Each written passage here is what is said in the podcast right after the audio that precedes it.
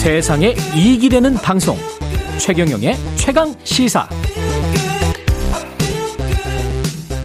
음, 예, 지난 주말 열렸던 75대 칸 국제영화제 폐막식 배우 송강호, 박찬욱 감독, 나무주연상, 감독상 두 사람 다 받았습니다. 세계 무대에서 한국 영화 이 정도입니다. 예, 이 정도. 윤성훈 영화 평론가 모셨습니다. 안녕하세요. 안녕하십니까. 예. 이게 뭐 휩, 휩쓸었다고 봐야 되죠? 칸 네. 같은 영화제. 이게 뭐 세계 4대 영화제 뭐 이런 거 하면 꼽히는 거 아니에요, 이거? 어, 뭐 최고의 영화제라고 할 수가 있겠죠. 예, 전에 최고의 영화제. 네, 칸 영화제 또 음. 베를린, 베니스까지 해서 3대 영화제로 3대 영화제. 손꼽혔지만 사실 예. 그 중에서도 칸이 음. 최고의 영화제입니다.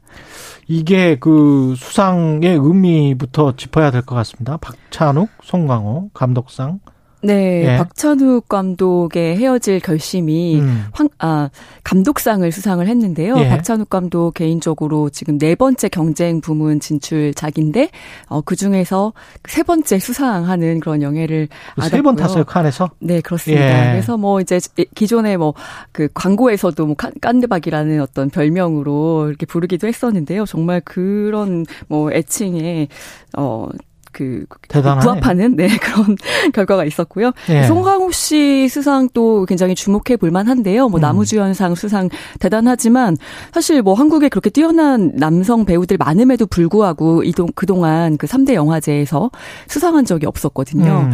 네 그런데 이번에 처음이고 또 칸 영화제에서 물론 처음입니다. 송강호 씨는 나중에 차차 이야기하겠지만 정말 연기는 제일 잘하는 거 아닙니까? 네, 뭐 예. 그 다른 분들은 평가가 있겠지만 예, 다른 분들은 네. 어떻게 생각하실지 모르겠지만 네. 예. 영화 그 헤어질 결심 일단 박찬욱 감독이 감독상 수상한 거 이거는 어떤 작품이었습니까? 네, 헤어질 결심이라는 작품은 네. 박해일 씨와 탕웨이 씨가 주연을 맡은 작품인데요.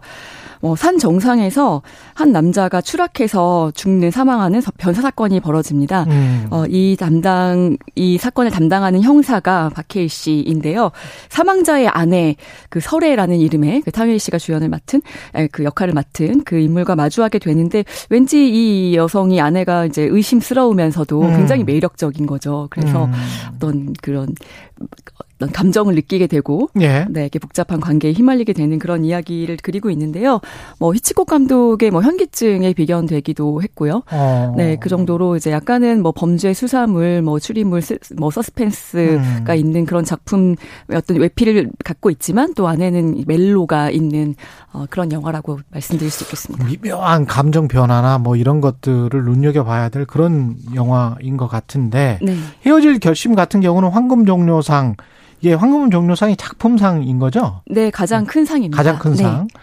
이 후보로 강력하게 거론됐었었는데 이제 감독상이라서 어떻게 보면 약간 그 섭섭해 하지 아. 않았을까요? 어떻게 보세요, 이거는? 네, 이제 뭐 황금 종려상으로 강력하게 거론됐었던 이유 중에 하나가 음. 이제 스크린 데일리라는 그 뭐그 뭐, 그 잡지에서 어 항상 이제 그 그날 그날 별점을 매기는데요. 한 10명 음. 정도의 평론가가 이제 별점을 매기는데 어 21편 중에 가장 높은 평점을 줬거든요. 어, 네, 그래서 이제 조금 고조가 됐었는데 사실 이제 이게 항상 같이 가진 않습니다. 또 평, 평론가들의 별점이기도 하고 예. 또 이번 심사위원들 같은 경우에 어, 배우들이 굉장히 많이 포진되어 있었거든요. 음. 보는 관점이 굉장히 다르고 하기 때문에 음. 예, 그럼에도 불구하고 어쨌든 끝까지 이제 굉장히 어, 작품성이 가장 완성도가 높은 작품으로 음. 이제 주목을 받았는데 예. 어, 그 황금 종려상의 주인공은 루벤 외스틀룬드 감독이었고요. 음. 슬픔의 삼각형이라는 작품으로 사실 2017년에 한 번 또 황금 종려상을 받은 적이 있는 감독인데 예. 네, 또 다시 한번 받게 됐습니다. 왜 아카데미상이나 이런 거 보면은 감독상도 받고 뭐 뭐 주연상도 받고 작품상도 받고 다 그렇잖아요. 네. 까는 안 그런가 보죠. 아, 같은 사람에게 두 개의 상을 주는 경우가 거의 없죠. 예. 거의 없습니까? 네. 그러니까 음. 한, 아, 한 부문에 두 개의 상황이 공동 수상하는 경우는 종종 있고 이번에도 있었고요. 예. 어 그런데 그 요번 같은 경우에 박찬욱 감독이 뭐 그런 말을 했었죠. 이게 예. 다른 작품으로 왔기 때문에 우리가 같이 수상할 수 있었지 않았냐 이렇게 얘기했던 것은 아 박찬욱과 송강호가 네네 예. 다른 작품이었기 때문에 근데 이제 아예 없는 것은 아닙니다. 뭐 아예 없는 건 예, 아니에요. 이제 75회잖아요 지금이 예. 70회에서도 어 그런 경우가 있었어요. 각본상과 나무주연상을 어. 같이 어, 수상한 작품이 있었습니다. 그렇군요.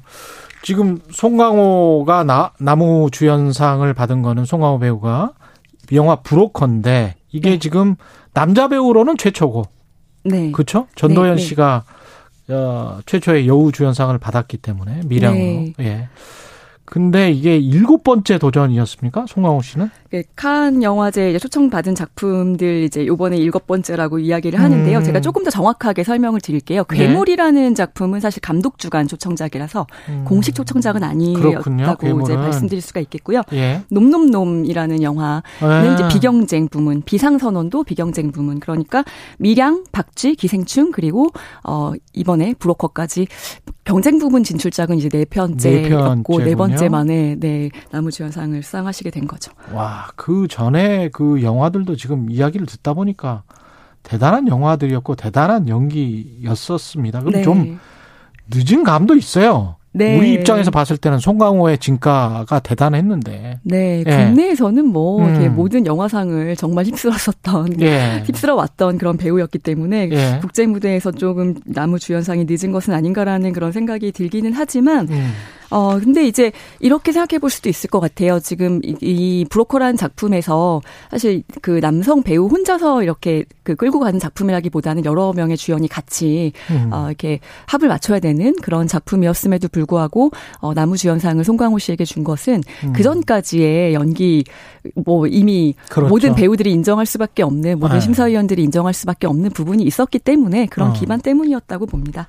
수상 소감을 송강호 배우가 이야기하는 도중에 고레다 히로가츠 감독이 눈물을 훔치기도 했는데 네. 이거는 뭐 어떤 의미일까요? 사실 고레다 히로카즈 감독이 또 음. 기생충이 그 황금 종려상 받기 전에 황금 종려상을 받았던 그런 아, 감독이거든요.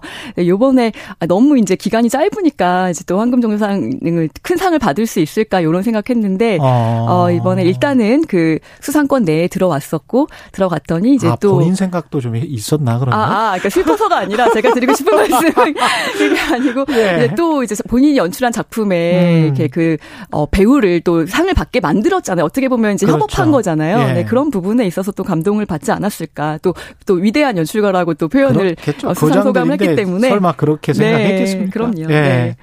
그 평론가님이 꼽으시는 배우 송강호 뭐 어떤 장점이 있습니까? 그 어떤 역을 해도 비슷하게 한단 말이죠. 꼭 네. 그럴 법하게. 네, 그럴 수 있는 이유가 예. 제가 이제 최근에 그 송강호 감, 그 배우랑 작업했던 1승이라는 영화를 찍었던 이제 신현식 음. 감독이 해준 말을 좀 인용을 하면은 정말 완벽을 추구하는 그런 배우고 세계에서 이런 배우가 없을 것이다 막 이렇게 이야기했을 아. 정도인데요. 예. 정말 그 캐릭터를 분석하는 그런 능력이라든가 그것을 자신만의 방식으로 표현하려고 하는 그런 그 욕구 이런 것이 너무나 뛰어나고 뭐 그 자기의 어떤 그 디테일한 연기뿐만이 아니라 그것이 카메라에서 어떻게 보여질 것인가 하는 부분들까지도 너무나 많이 신경을 써서 음. 어, 정말 감독과 끊임없이 그 출연하기로 결심했을 때부터 시작해서 어, 계속해서 이야기를 나누며 소통하는 그런 음. 배우라고 합니다. 아, 시간이 좀 부족한데 네. 예 한국 영화가 이렇게 계속 전 세계 관객들의 마음을 움직일 수 있는 이유 박찬욱 감독은 한국 관객이 좀 여러 가지로 만족하지 않는다. 예, 좀 까다롭다. 까다롭... 이런 이야기를 하시, 하던데 네. 어떻습니까? 네. 그런 것도 좀 있나요? 뭐 전 창작가의 입장에서 봤을 때는 음. 정말 시대를 읽어내는 통찰력이 뛰어나고 사실 뭐 음. 뭐 세계적으로 인정받으려고 영화를 만드는 것이 아니라 국내 관객들에게 보여지기 위해서 일단은 만드는데도 불구하고 그것이 이제 어, 세계적으로 통하는 것을 그렇지. 보면은 네. 어떤 통찰력 그리고 미적으로 또 승화시키는 그런 감수성 이런 음. 것들이 우리 크리에이터들이 뛰어나지 않나 그렇게 말씀드리고 싶고요. 복합적으로 지금 움직이고 있습니다. 한국 영화가. 예. 네. 한 가지만 더 말씀드리면 어떤 새로, 새로운 인력을 양성해내는 사실 인프라가 잘 되어 있는 나라 중에 하나입니다. 음. 뭐 지자체의 어떤 영상위원회라든가 또 지역 영화제라든가 또 디지털을 음. 기반으로 한 플랫폼들이 굉장히 많이 있다라는 것도 어, 장점이죠. 윤성은 영화 평론가였습니다. 고맙습니다. 감사합니다. 예, 5월 30일 월요일 KBS 일라디오 최경영의 최강 시사였고요. 내일 아침 7시 20분에 돌아오겠습니다. 고맙습니다.